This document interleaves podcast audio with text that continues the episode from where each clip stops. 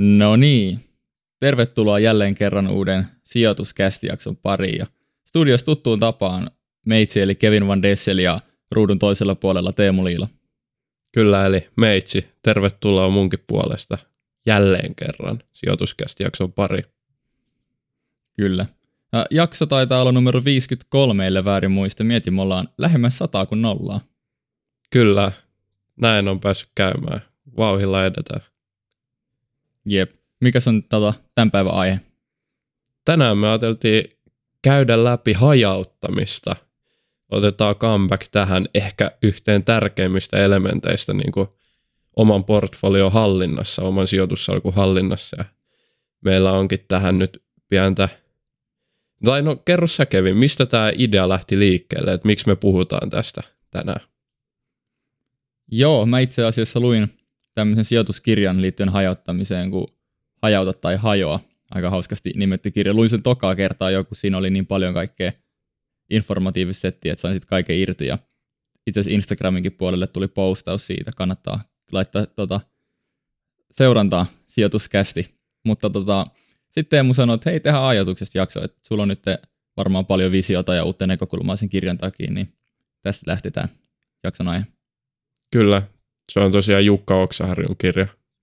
Taisit unohtaa mainita, mutta ää, sen Joo, pohjalta... kirjoittajalle. Kyllä, sen pohjalta tänään puhutaan hajauttamisesta ja ää, meillä on niin kolme isompaa pointtia tässä ja voidaan lähteä suoraan ensimmäiseen, joka on niin kuin hajauttamisen eri ulottuvuuksia nyt niin kuin ihan siinä laajimmassa mittakaavassa, niin Kevin, mitä tämä nyt sitten tarkoittaa, että mistä me lähdetään ihan ensimmäisenä liikkeelle, kun me mietitään yleisesti hajauttamista sijoitusmaailmassa? Joo, hajauttaminen sanoo, että kolme ulottuvuutta ja lähdetään laajemmasta ja pikkuhiljaa mennään sinne suppeampaan tai pienempään maailmaan päin. Ja aluksi ideana se, että nyt joku henkilö lähtee miettimään, että miten se sijoittaa sen varallisuutta. Ja eka tapa, miten sitä varallisuutta lähdetään hajauttamaan, on, että sitä pääomaa allokoidaan sitten ihan täysin erilaisiin instrumentteihin jollakin painotuksella. Kyllä, eli sulla voi olla osakkeita, korkoinstrumentteja, asuntoja, kryptoja, eikö niin? Kyllä, just. Ja sitten voi olla myös suomalaisilla metsää ja erilaisia arvometalleja ja kaikkea, kaikkea tämmöistä. Ja itse kiinnostaa just niinku osakkeet, yllätys, yllätys täällä puhutaan osakkeista. Ja sitten myös kiinteistöt ehkä tulevaisuudessa olisi semmoinen mielenkiintoinen tapa hajauttaa omaa pääomaa. No joo. Miten tätä sitten pitäisi lähteä oikein käsittelemään, että kannattaako kaikki ostaa vai onko sulla sul itsellä joku visio tästä, mitä sä tulet tulevaisuudessa tai mitä jo tällä hetkellä näkyy sun sijoitustoiminnassa ja miten äijä hajauttaa? Joo, no lyhyestä virsi kaunis, eli ei kannata laittaa kaikkiin. Ja tämä ehkä mun mielestä vähän eri syystä kuin osakepoiminnassa, eli mun mielestä ei kannata laittaa kaikkiin instrumentteihin, mihin törmää, koska silloin ei välttämättä pysy kaikki naurat omissa käsissä, ja jos sulla on kahdeksas eri instrumentissa, niin ne on aika vaikea hanskata ne kaikki edes. Joten suosittelisin niitä laittamaan, no mulla on tällä hetkellä pitkälti yhdessä, me sitten ehkä joskus kiinteistöjä ja, ja sitten yhteen, kahteen, kolmeen suunnilleen. Eli sitten tietää, mitä omistaa ja siinä on tärkeää myös, että ymmärtää syvällisesti ne eri instrumentit ja niiden omat nyanssinsa. Kyllä, siinä tuli paljon hyviä pointteja. Ehkä isoimpana se, että kun kyse on kuitenkin tuotto-odotuksesta, riskituottosuhteesta, niin vaikka sä, kun sä hajautat näihin kaikkiin, niin voi olla, että se riski on sitten pienin mahdollinen. Sitäkään en itse asiassa tiedä, mutta se tuotto-odotushan kärsii tosi paljon jo sen takia, että sä et pysty seuraamaan niitä. Jotkut on vaan niin kuin paljon huonompia sijoituskohteita kuin toiset. Ja sitten niin kuin mainitsit, niin tosi vaikea seurata näitä. Että sä et niin kuin osakkeissakaan, Kyllä. niin 30 sijoittaminen voi olla jo aika hankalaa, että siinä menee niin kuin koko päivä työksi homma sitten, jos pitää kaikkiin noita tutkia. Kyllä. Sitten toinen tämmöinen tärkeä, mun mielestä tärkeä juttu, kun miettii, että ensinnäkin, että mihin eri, eri instru- instrumentteihin kannattaa tutustua ylipäätänsä. niin kuin vaikka Teemo ja minä ollaan tutustuttu osakkeisiin aika syvällisesti tässä vuosien varrella, niin on semmoinen, että ne korreloisi mahdollisimman vähän keskenään. Eli jos vaikka tietty instrumenttikategoria, vaikka nyt osakkeet esimerkiksi, tulee alaspäin, niin se ei välttämättä sitten vaikuttaisi esimerkiksi kiinteistöihin ja niin kuin aiheuttaisi paineita sitten kiinteistöillekin laskee arvoltaan. Ja kun ne korreloi tosi vähän keskenään, niin se tarkoittaa, että sitten toisen nousu voi kompensoitua toisen laskuna tai ainakin se negatiivinen vaikutus sitten ei ole niin suuri, koska sun kaikki omaisuus ei ole siinä yhdessä instrumentissa kiinni. Niin kuin tällä hetkellä on tullut aika paljon osakkeita alaspäin esimerkiksi. Kyllä, ja tällaistähän näkee niin kuin kovimmat sijoittajat, ketkä niin kuin harrastaa myös shorttaamista, niin pistelee pörssissä niin, kuin niin sanotusti vakuutukseksi jotain tiettyjä shorttipositioita. Joo, ne voi olla, että sä shorttaat sitten teknologiasektoriin ja sitten sulla on niin kuin enemmän arvosijoitustyylisiin longeja, eli tätä perinteistä osta halvalla, myy kalliilla tyyppisiä ratkaisuja. Ja sitten kun sulla on jotain kuumempaa sektoria shorttina, niin saatat vähän vakuutusta siitä niin kuin koko osakemarkkinasta, mutta sitten sulla on silti siellä näkemys, että arvo-osakkeet tulee nousee ja teknologiasektori tulee laskea. Erilaisia tällaisia pelailuja voi tehdä ihan niin kuin loputtomia. Joo, hyvä, että mainitsit on, että tavallaan vaikka osake, osakkeenkin sisällä tavallaan yhtenä instrumenttina, niin voi hajauttaa tämmöisellä tavallaan sijoitustyylillä ja itsekin on kuullut, että porukat vaikka just niin kuin sanot, vakuuttaa niiden salkkuja sillä lailla, että niillä on paljon osakkeita, ihan vaikka monipuolisestikin eri sektoreilta ja eri hintatasoilta, ja sitten ne vaikka shorttaa S&P 500. Eli jos sitten tulisi iso markkinadippi, niin se tavallaan offsettaa sitä negatiivista vaikutusta sitten niiden omaan salkkuun.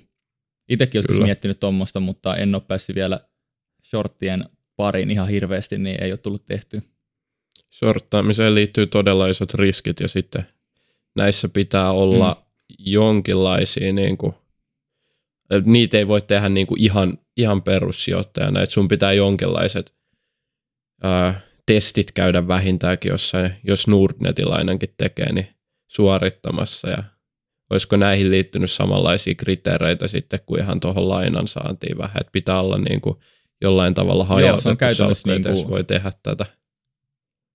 Joo, se on käytännössä niin kuin vieraalla pääomalla pelaamista tietyllä tavalla, niin siihen tarvii erillisen sopparinkin mun käsittääkseni. Kyllä. Joo, näin mäkin muistan. Mutta siinä on aika lailla ensimmäinen ulottuvuus, eli mietit, että miten sä hajautat sun pääomaa, niin sä allokoit sitä ihan täysin eri instrumentteihin, yhteen, kahteen, kolmeen, jotka sä handlaat mahdollisimman hyvin, ja sitten ne tavallaan offsettaa keskenään niitä negatiivisia, toisaalta myös positiivisia, sitten joka antaa hajottamisen kääntöpuoli. Kyllä. Eli jatketaan sitten eteenpäin vähän nyt, mennään osakepoiminnan pariin, koska me kuitenkin ollaan osakepoimijoita ja siitä me puhutaan meidän kuuntelijoistakin valtaosa nimenomaan osakkeita poimia seuraa, niin lähdetään käsittelemään Kyllä. hajauttamista ihan alkuun tämän niin kuin modernin portfolioteorian kautta, johon Harry Markovits loi aikoinaan 50-luvulla vielä vähän matemaattista – mallia oman akateemisen tutkimuksen pohjalta. Tuossa Oksaharjun kirjassa oli mainittu muun muassa just tämä moderni portfolioteoria, ja Kevin, sulla oli hyvä touchi tähän, että mitä kaikkea tämä Joo. sisältää, niin kerro mulle ja kuuntelijoille, että mistä tässä oikein on kyse. Joo, tämä moderni portfolioteoria on itse asiassa tullut kouluskin mulla vastaan, ja tullut myös tyttöystävälle, kun se opiskelee kauppiksessa, niin vastaan, ja mulla men, melkein menee tavallaan tunteisiin tämä moderni portfolioteoria tämmöisenä, tämmöisenä niin kuin osakepoimia puristina tavallaan. Eli siis, ja tietenkin tämä on aika, aika laaja teoria, tähän kuuluu kaikkea, mutta nyt jos mietitään hajautusta, niin ensinnäkin kun hajautetaan, niin tärkein mindsetti on, että hajauttaminen ei ole mitään itseisarvollista toimintaa, vaan hajauttamisen kuuluu aina se riski, mitä hajautetaan pois. Ja modernissa portfolioteoriassa riski on volatiliteetti. Eli no, jos haluat Teemu avata, että mitä volatiliteetti tarkoittaa, se on Joo. vielä vähän vieras termi. Joo, ei varmastikaan kaikille tuttu, eli se on osakkeiden niin kuin, päivä, viikko, kuukausi heilunnan mittari, eli mitä volatilimpi osake, niin sitä enemmän se kurssi, minkä te näette siellä pörssissä, kun käytte katsomassa, niin heiluu. Eli jos on osakkeella iso volatiliteetti, niin se on just se niin kuin heilunnan vaihtelun väli, mitä tällä tarkoitetaan. Ja tosiaan, jos puhutaan, että tämä on niin kuin periaatteessa heikkohermosillehan tämä on iso riski. Eli jos tulee niin kuin isompia droppeja, isompia nousuja, niin siellä saattaa heikkohermosimmat tehdä nopeammin myyntejä ja ostoja. Ja ehkä tätä kautta sitä riskiä voidaan ajatella, että se, se on oikeasti olemassa, mutta sit jos on pitkäjänteinen sijoittaja eikä välitä tästä päivä, viikkotaso heilunnasta, niin nimenomaan tämä volatiliteetti on huono mittari silloin, niin kuin Kevin sanoikin, että vähän nousee savu korvista, kun kuulee näitä modernin portfolioteorian juttuja. Joo, ja no meidän vielä matemaatikoille, niin volatiliteetti on sama asia kuin keskihajonta, niin kuin Teemu, tavallaan Teemun rivien välistä sanoja olisi voinut tulkita. Joo, ei tullut sa- sanaa suuhun. Kyllä. Ja no miten tämä riski sitten hajautetaan pois? Niin, ideana on löytää mahdollisimman paljon eri osakkeita, mitkä korreloita volatiliteetin kannalta mahdollisimman paljon, eli, eli, eli korrelaatiota pohditaan yleensä, että se on niin kuin ykkösen, eli käytännössä liikkuu täsmälleen samaan suuntaan, ja miinus ykkösen, eli liikkuu täsmälleen eri suuntaan, jotain sitten väliltä, ja sehän olisi optimin tilanne, että olisi keskenään aina nolla se korrelaatio. Ja ideana siis, että yhden osakkeen nouseminen ei tarkoita toisen osakkeen nousemista, ja modernissa portfolioteoriassa niin yksi, minkä takia mä en tykkää, niin kuin Teemu mainitsi, niin tämä riskimittari, volatiliteetti on sinänsä, ei ole kovin relevantti hirveän monelle sijoittajalle, ellei ole ihan paperikäsi siellä. Ja toinen juttu on, että modernin portfolioteorian mukaan tehty salkku, niin siellä voisi olla ihan jäätävä määrä niitä osakkeita. Ja koska tavallaan sitten saataisiin mahdollisimman alas se riski, ja monethan siellä varmaan tietää, että se ei ole hirveän hyvä, hyvä omistaa ihan jäätävää määrää osakkeita, ja koska tota, silloin ei saa laitettu enempää rahoja niihin timantteihin, ja sitten koska ei välttämättä ole ihan perille, että mitä niissä omissa omistuksissa tapahtuu. Niin se on Kyllä. käytännössä moderni portfolioteoria, ja se, minkä takia multa nousee savu korvista, kun siitä puhutaan koulussa. Joo. Onko lisättävää vielä modernin portfolioteoriaa siinä ihan hyvin? Kiteytettiin negatiivisia eipä, puolia. Otetaanko oikeastaan. Me, niin, otet, otettaisiko vähän positiivista? Että niinku, No kai jotain hyviä antaa. puolia kävi. Hyvä. Joo, tota, no itse asiassa sulta tavallaan tuli jo yksi hyvä puoli, eli volatiliteetti voi olla jo, joillekin oikeasti ihan hyvä tapa mitata riskiä. Aloitteleville sijoittajille, niin tämä oli periaatteessa, että jos, jos sitten vetää Markovitsin niin kuin matemaattista mallia mukaan, sijoittaa sata osakkeeseen, niin ehkä sitten nukkuu yöt paremmin. Niin aloitteleville sijoittajille ja meidän paperikäsille ja tota, ehkä ihmisille, ketkä haluaa irtautua niistä omistuksistaan vaikka lähemmäs eläkeikää tai tota, jotain täm, tämmöistä vastaavaa elämänvaihetta olevat ihmiset, niin silloinhan volatiliteetilla on merkitystä. Kyllä. Niin siinä kohtaa tämä on ihan hyvä riskimittari ja sitten olisi ehkä fiksua jollakin tavalla hyödyntää näitä modernin portfolioteorian malleja.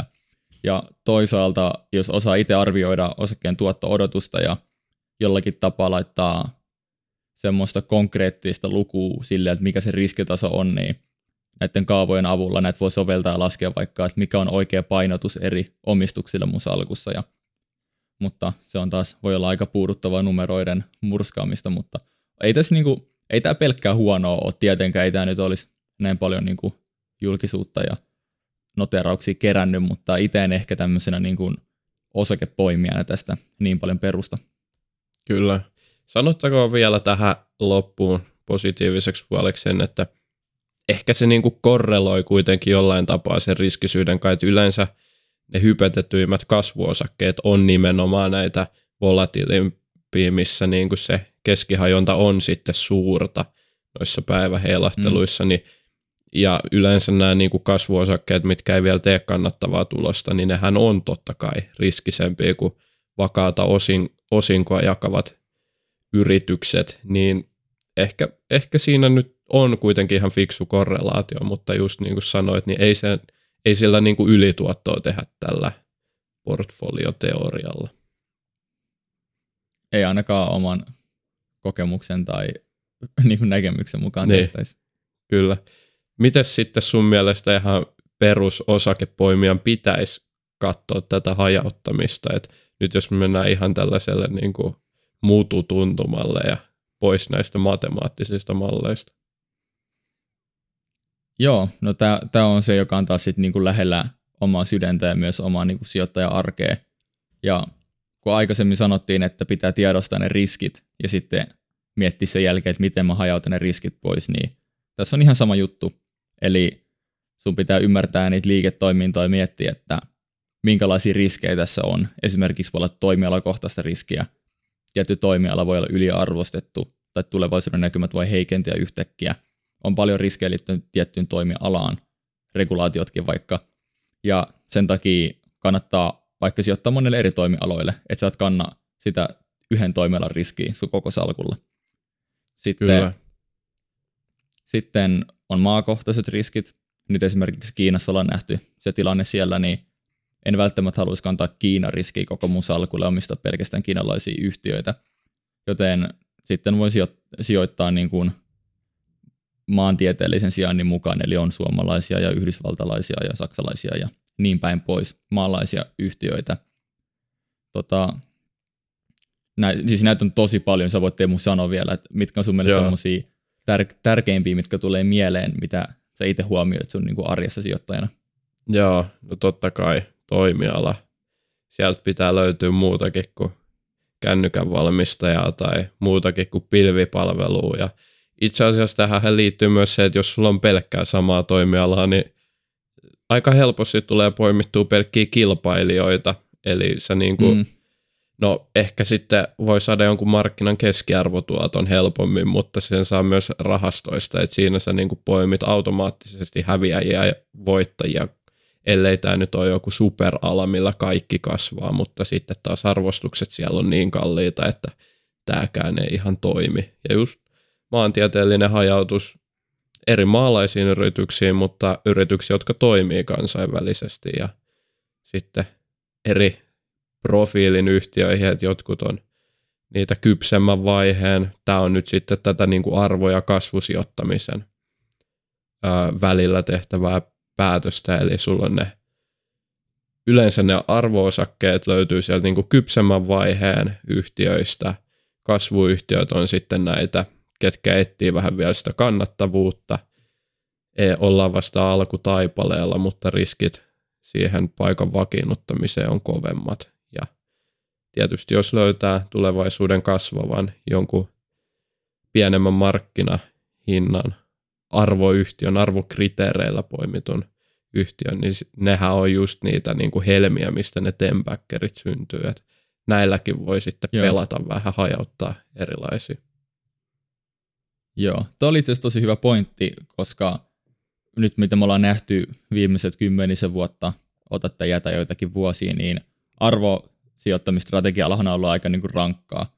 Ja sitten taas toisaalta kasvusijoittamisella on ollut taas niin kuin tosi hyvä buukien menostessa ja Teemu ja minäkin ollaan saatu sitten niistä hedelmistä nauttia aika paljon. Kun nyt taas toisaalta tässä ihan lyhyellä aikavälillä niin aika monet kasvuosakkeet ottaa aika kovaa turpaa ja taas semmoisia vakaampia arvoyhtiöitä, niin ollaan huomattu, että niihin on sitten sijoittajat mennyt tavallaan turvaan ja on tietynlaisia niin kuin, aikajaksoja, että joku tietty strategia toimii paremmin ja sen takia voisi olla ihan hyvä sitten tämän niin kuin strategian kautta niin kuin Teemu sanoi, niin hajauttaa, eli on niitä kypsemmän vaiheen ja sitten on niitä nuoremman vaiheen kasvavia vähän kalliimpia yhtiöitä. Kyllä. No, miten sitten, mikä sun mielestä on niin kuin optimaalista? Nyt me ollaan annettu jo pohjaa tälle, miten tehdä hajauttamista, niin isoin kysymys on, että kuinka paljon sitä hajautetaan tietysti, että onko sun nyt järkevää jos sulla on nyt vähän niin kuin eri sijoitustrategian mukaan sitten eri mm. niin kuin, toimialoille eri maihin, niin jos sä ostat jokaisen eri maahan ja eri toimialalle, niin sulla on nyt 200 osakkeen salkku, niin onko tämä nyt sitten hmm. paras tyyli vai olisiko sulla joku nyrkkisääntö, että mikä on hyvä hajauttaminen tai keskittäminen, kumpaa se sitten onkaan tänään. Joo, hyvä kysymys. En välttämättä suosittele ihmisille, jotka haluaa käyttää osakepoimintaan aikaan, niin omistaa 200 yhtiötä. Koska Aika siinä käy sillä lailla, että no, siis ihan jäätävät kulut tulee siinä ja muutenkin silloin omistaa usein niin kuin lähes jotain indeksin näköistä porukkaa yhtiöitä ja saa lähemmäs se indeksituoton miinus sitten ne Teemu mainitsemat isot kulut. Ja niin voi, siis varmaan on huomattavasti mua fiksumpia kuuntelijoita, että voin puhua vaan omasta puolesta, mutta mä en itse pystyisi pysyä 200 yhtiön perässä, niin kuin, ei niin kuin mitään chanssia, että mulla itsellä niin kuin 10-12 alkaa olla silleen, että alkaa olla vähän vaikeaa niin kuin olla täysin mukana keisissä ja tietää kaikki käänteet ja kaikki nyanssit niistä yhtiöistä, koska mun mielestä se tieto siinä yhtiössä on se, semmoinen tekijä, mikä itse asiassa hajauttaa aika tehokkaasti niitä riskejä pois, koska sä pystyt hirveän hyvin miettimään erilaisia syy-seuraussuhteita. Ja ennen kuin nyt lähdetään liikaa rönsilemään sun kysymyksestä, eli mikä on optimaalinen hajautus, niin se on hyvin henkilökohtaista, joten mä annan vähän isomman haitarin. Ja mä sanoisin, että jotain viiden ja 15 yhtiön välillä. Me ollaan aikaisemmin Kyllä. puhuttu tästä määrästä ja tämä on vähän vaihdellut aina per jakso ja ehkä vähän meidänkin fiiliksen mukaan, niin mä annoin näin iso haitari sen takia, koska mä itse mielelläni on oikeasti jopa lähemmästä viittä. Mulla on tällä hetkellä kahdeksan yhtiötä. Ja 15 on mulle liikaa, koska mä, en, mä haluan tietää mun yhtiöt hyvin, ja se ei onnistu, kun se on 15 yhtiötä. Mutta sitten on ihmisiä, ketkä vaikka ei halua kantaa yhdestä yhtiöstä niin suurta riskiä, niin sen takia on sitten se haitarin yläpää myös. Mutta se on aika semmoinen hyvä, hyvä range, jos haluaa oikeasti ottaa itse näkökulmaa, joka on se avainsana tässä siihen niin kuin eri yhtiöiden kehitykseen. Joo, itellä taitaa olla 12 tai 13. Tietysti ne suurimmat omistukset on vähän keskitetty sinne. Keskittäminen on sitten, ei nyt ihan vastakohta tietenkään hajauttamiselle, mutta se on sitten niin kuin sitä, että otetaan enemmän sitä näkökulmaa ja painotetaan jotain sinne. Eli tietysti tällä voi myös pelata, ja jos, no otetaan esimerkki Berkshire Hathawaysta, niin siellähän taitaa ollakin, on, on siellä selkeästi yli 20 yhtiöä mun muistaakseni, mutta selkeä painotus. Yeah. No Apple on aivan niin kuin ylipainotettu jopa melkein puolet portfoliosta on Applessa, että se on niin kuin aika isolla riskillä, mutta et sä voit sitten tietysti tällaisissa tilanteissa, tällaisissa tilanteissa poiketa siitä – indeksituotosta, jos sitten niitä suurimpia rupeaa vähän keskittää ja se 20 yhtiön omistus poikkeaa sitten jos näistä indekseistä merkittävästi, mutta jos sä sijoitat vaikka Helsinkiin yli 20 yhtiöä, niin sitten se näyttää jo tosi niin kuin Helsingin pörssiindeksiltä, että siinä on niin kuin eroja tietysti. Joo, tämä keskittäminen on mun mielestä avainsana, ja aina kun mietitään hajauttamista, niin kannattaisi tuoda tämä keskittäminenkin. Kun ensimmäinen ulottuvuus oli se pääoman allokointi eri instrumentteihin, niin siinäkin sanottiin, että yhteen, kahteen, kolmeen. Eli tavallaan selkeästi keskitetään sitä pääomaa tiettyihin instru- instrumentteihin, mitkä omasti mielestä tuottaa parhaiten tai mitkä itse tuntee parhaiten. Ja nytten niin munkin mielestä kannattaa selkeästi keskittää niitä omistuksia niihin yhtiöihin, mitkä sun mielestä on laadukkaimpia tai vaikka edullisimpia suhteessa niiden tuottopotentiaaliin, tai millä on vaan niin kuin korkein tuotto tulevaisuudelle. Ja se kanssa niin lisää sitä näkö, näkökannan ottamista, että mullakin on mun mielestä parhaimmissa yhtiöissä eniten painoa, ja se on, se on tapa ottaa näkö, näkökantaa siihen eri yhtiöiden laatuun, tavallaan äänestä omilla rahoillaan. Joo, se on aina niin kuin helppo on tehdä se päätös, että nyt mä keskitän näihin niin kuin mun analyysin pohjalta parhaisiin yhtiöihin ja vaikeinta on sitten tehdä se oma analyysi, että yleensä se analyysi vaan siellä perseellä mm. tai jollain tapaa, että ei Kyllä, sitten ihan meekään nappiin, mutta sellaista se on. Pitää yrittää mun mielestä, niistä oppii niistä virheistäkin. Syteen tai saveet, rapatessa roiskuu. Se olisi näin joku, sanottiin, että sanottiin, että pitää tietää, että mikä on riski ja sitten hajauttaa se riski, niin Warren Buffettkin aina sanoo, että hajauttaminen on mitä sanoiko se peräti typeryydeltä vai tietämättömyydeltä suojautumista. Niin, suoja. eli Joo. Kyllä, eli, eli tavallaan hajauttaminen se, että omistaa vaan niin kuin omistuksen takia paljon yhtiöitä, niin tarkoittaa, että sä et tiedä niitä sun yhtiöitä välttämättä tarpeeksi hyvin. Ja tietenkään kukaan ei ole oikeassa, ja niin sen takia kannattaa olla useampaa kuin yhtä yhtiötä monessa tilanteessa, mutta just, että tärkeää on myös tunteinen yhteyttä keskittää, jos oikeasti haluaa ylituottoa, niin kuin varmaan moni kuuntelijoistakin haluaa, koska ei muuten käyttäisi välttämättä niin paljon omaa aikaa, että opiskelisi ja kehittää sitten ja analysoisi niitä yhtiöitä. Kyllä, se on jo iso juttu, että olette täällä asti kuuntelemassa meidän hajauttamisjaksoa. Hienoa. Siinä on niin kuin hm. hy- hyvällä asenteella mukana. Jep. Mennäänkö seuraavaan kohtaan? Onko vielä joku lisättävä tähän niin kuin osakepoimia hajauttamiseen? Ei, tota, mennään seuraavaan viimeiseen ulottuvuuteen. Joo, eli yhden yrityksen sisällä tapahtuva hajauttaminen. Tämä unohtuu usein, mutta sehän on tosi tärkeää, että yrityksen johto on kykeneväinen hajauttamaan sitä toimintaa myös siellä yrityksen sisällä. Se on just näin, ja tämä voi vaikka aloittaa semmoisella kysymyksellä, kysyn nyt sulta Teemu, että omistaisitko se mieluummin Berkshire Hathawayta vai 50 semmoista tosi niche-toimijaa, mitkä toimii vaikka tosi tietynlaisella sektorilla. Kumpaa sä omistaisit mieluummin? Tosi hyvä kysymys. Ää, no, selkeästi omistaisin Berkshire Hathawayta mieluummin. Kaikki track record, Warren Buffett ää, ei välttämättä enää ihan hirveän pitkää siellä johdossa valitettavasti ole niin kuin luonnollisista tekijöistä johtuen. Ää, mutta kyllä mä niin kuin mieluummin sen niin kuin seurattavuuden kannalta omistan ehdottomasti yhtä laadukasta yhtiötä, joka hajauttaa omaa liiketoimintaansa ja tekee niin, asiat niin, täältä, oikeasti täältä hyvin ja perustellusti. Täältä tulee nyt semmoinen täydentävä kysymys, että eikö se nyt, kun me äsken puhuttiin, että pitää olla monta eri yhtiötä, niin eikö tämä nyt ole vähän ristiriida sen kanssa, että Eli ilmeisesti nyt sun mielestä Berkshire Hathaway antaisi paremman riskikorjatun tuoton, se olisi ehkä jopa vähemmän riskinen tietyllä tavalla, niin miksi, miksi yksi yhtiö sitten tekisi, tekisi niinku tämän paremman riskikorjatun tuotto-odotuksen? Joo, tämäkin on tosi hyvä tarkentava kysymys. Tähän itse asiassa menee aika kauankin vastata, jos tosi tarkkaa vastaa, mä koitan olla nopea, mutta no, ihan se ensimmäinen ajatus, miksi mä lähdin tätä tekemään, niin no se ei olisi välttämättä siltikään mun, kysyit sä, että tämän pitää olla nimenomaan ainoa yhtiö. Vastaanko mä nyt siihen vai? Joo, sen pitää okay, olla ainoa yhtiö. Sen pitää olla ainoa. No, me puhuttiin siitä hajauttamisesta, modernista portfolioteoriasta, jonka mukaan absoluuttisesti vähemmän riskiä tulee, jos sä vain sijoitat täysin joka paikkaan.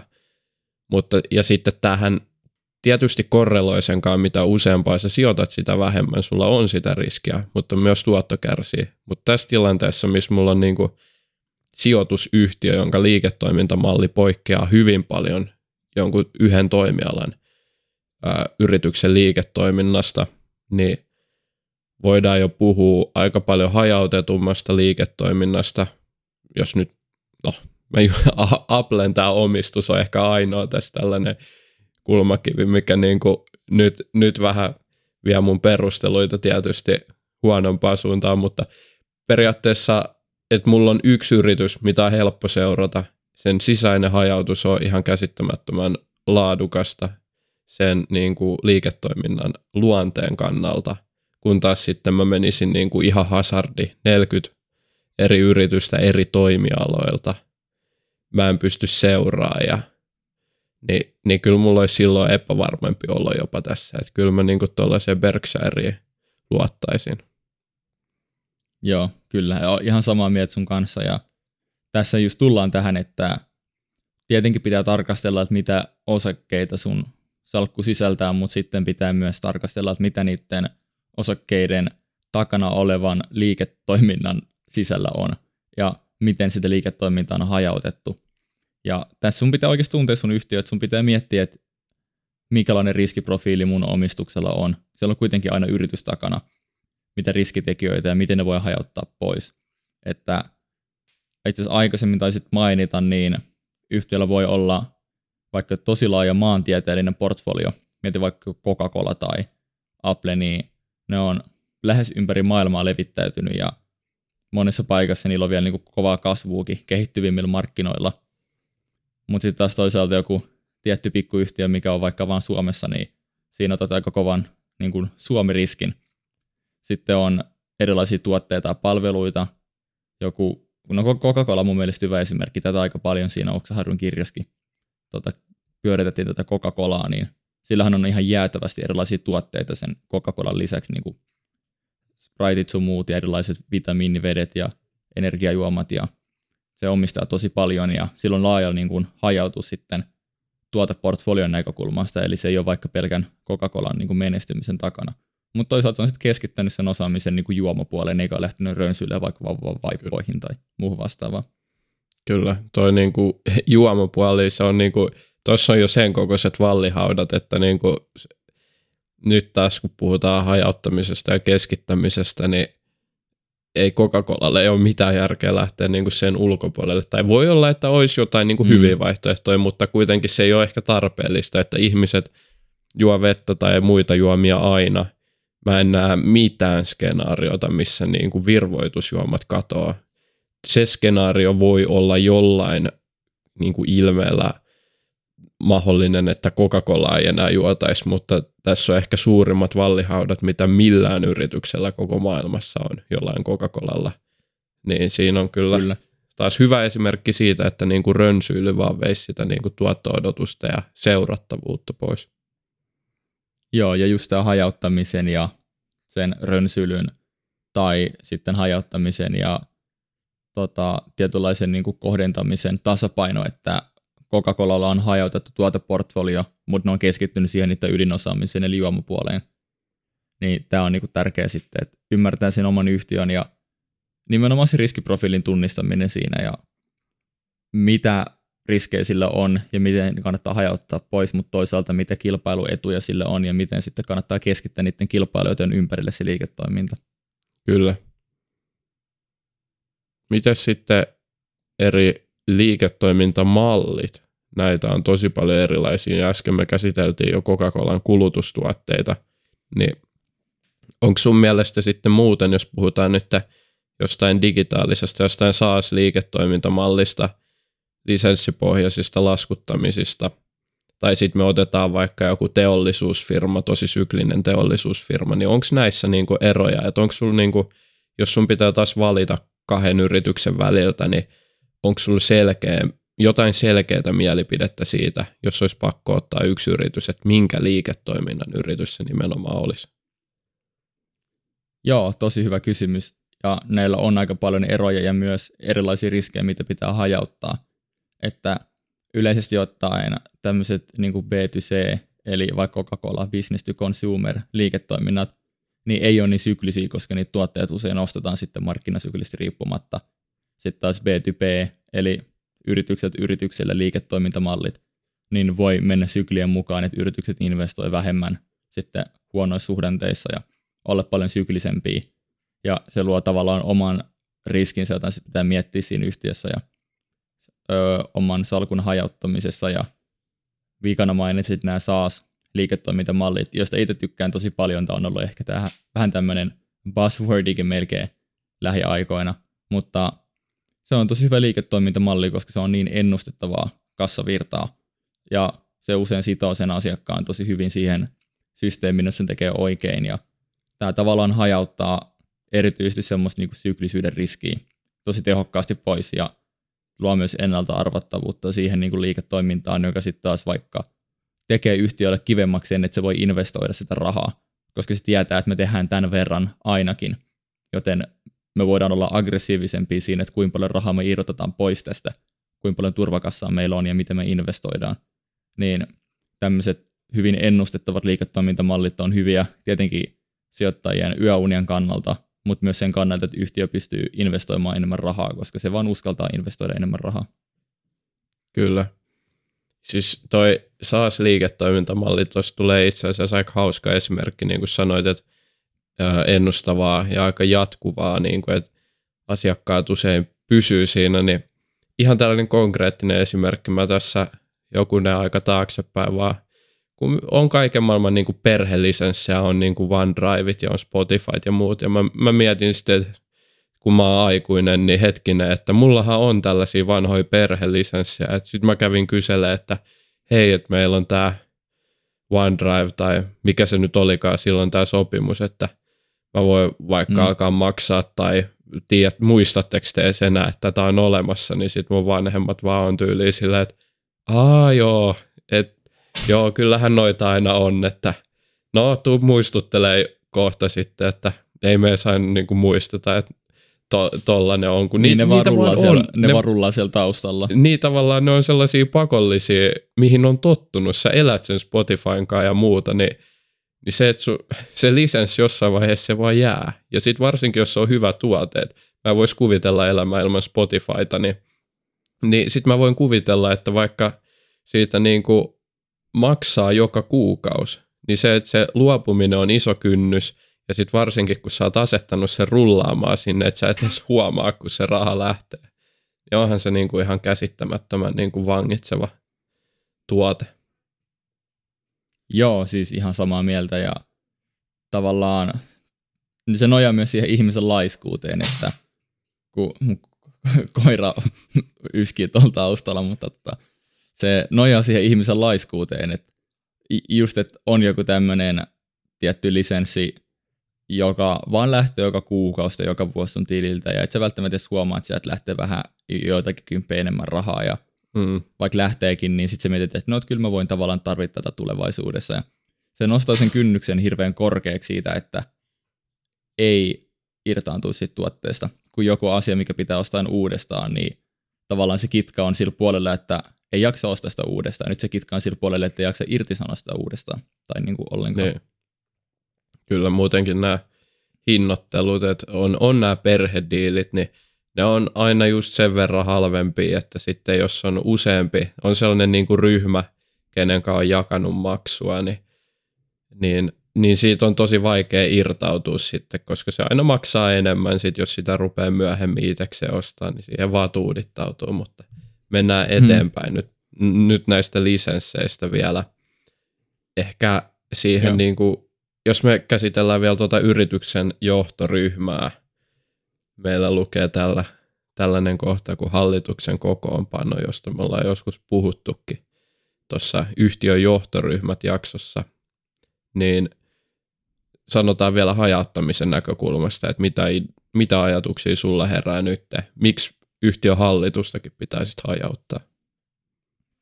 Joo, hallitusta ja johtohenkilöitä niin pitää hajauttaa ihan vain sen takia, että kun jos ihmiset olisi samanikäisiä, samaa sukupuolta, samoista taustoista, niin korkealla todennäköisyydellä myös ajattelisi hyvin samalla tavalla.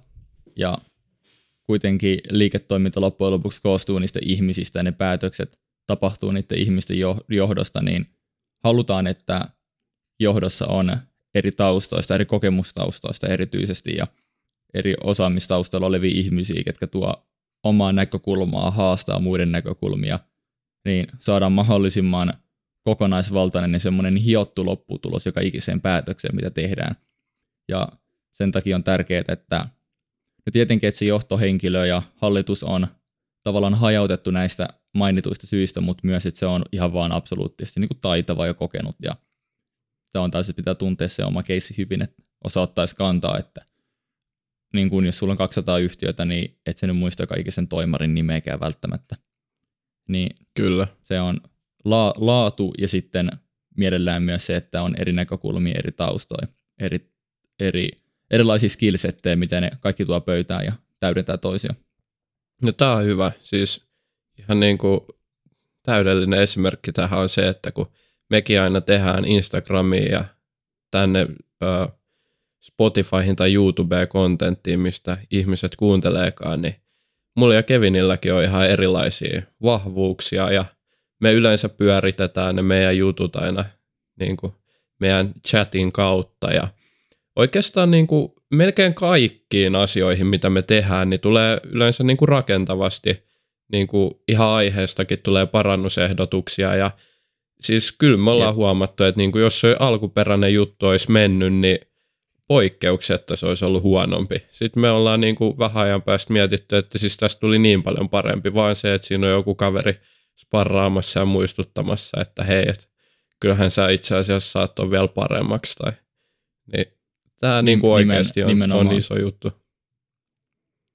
Joo, käytännössä aina toka tai kolmas iteraatio, kun se on käynyt taas niin kuin eri, erilaisen pääkopan läpi se niin kuin lopputyö, niin se on aina huomattavasti parempi kuin se eka versio.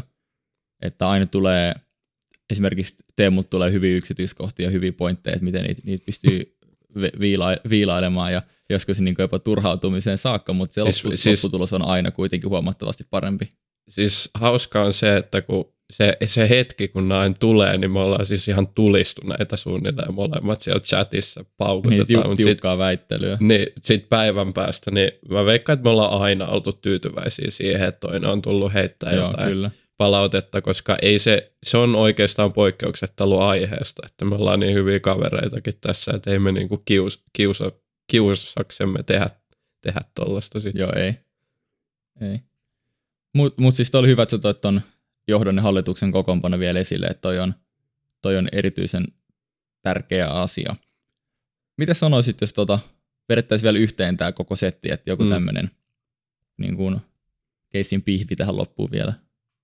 Joo, no hajauttaminen, se on oiva keino niin kuin riskiä hajauttamiseen, eli nimenomaan tunnista riski ja eliminoi niitä jollain konstein. Allokoi eri sijoitusinstrumentteihin, eri toimialoille. Esimerkiksi sä huomaat riskin. Nyt mulla on pelkkää kiuas. Tota, mä en itse asiassa muista, että mitkä on pörssiyhtiöitä harvia lisäksi kilpailijat tiedä, mutta sanotaanko vaikka, että jos nyt pörssissä on Klafsia ja on, on, on muita saunayhtiöitä, sulla on pelkkää Klafsia ja harvia asiaa, sitten sä mietit, että mitä jos sauna, saunominen ei olekaan se juttu enää tulevaisuudessa, niin sitten sä tunnistat eka tämän riskin, eliminoit sen sijoittamalla toiseen toimialaan. Näinhän se käytännössä toimii. Ja sitten Kyllä. tietysti parannetaan tätä kautta sitä riskituottosuhdetta. Mitä vielä kävi? Lisää jotain. Joo, eli hyvä, hyvä puoli, niin kuin sanoit, niin on nimenomaan tuottoriskisuhteen parantaminen. Eli jos saataisiin vaikka sitten hyvin hajautetusti useampia osake, missä on about sama tuotto-odotus kuin yhdellä osakkeella, niin sitten se tuotto on pysyy suunnilleen samana ja riski madaltuu huomattavasti enemmän, kun tuotto huononee. Eli se on se hyvä puoli ja sen takia kannattaa, kannattaa hajauttaa. Toisaalta huono puoli, minkä takia kannattaa keskittää, niin on se, että kaikki rahoja, ja, rahoja ei saada siihen timanttiin, siihen yhteen tenbackeriin. Jos olisi mahdollisuus mm. laittaa kaikki rahat siihen, niin joo, mutta kun jälkiviisaus on tosi helppo laji ja voidaan aina sanoa, mutta etukäteen ei tiedetä. Ja se on toisaalta se huono puoli ja kun on kurinalainen siinä hajauttamisessa, niin sitten joskus ei laita vaikka niin paljon rahaa kuin mitä olisi voinut laittaa ja se taas huonontaa sitä tuottoa. Kyllä, se on just näin. Aika lailla siinähän se oli sitten tämänkertainen paketti hajauttamisesta. Toivottavasti saitte Jep. irti taas oppeja ja se alkaa olla niin kuin morjens ja seuraavaa jaksoa. Joo, kiitos kaikille, jotka kuunteli tähän asti tai kuuntelitte nyt mihin tahansa asti, niin kiitos ja me nähdään ja kuullaan ensi kerralla. Yes, se on morjes. Morjes.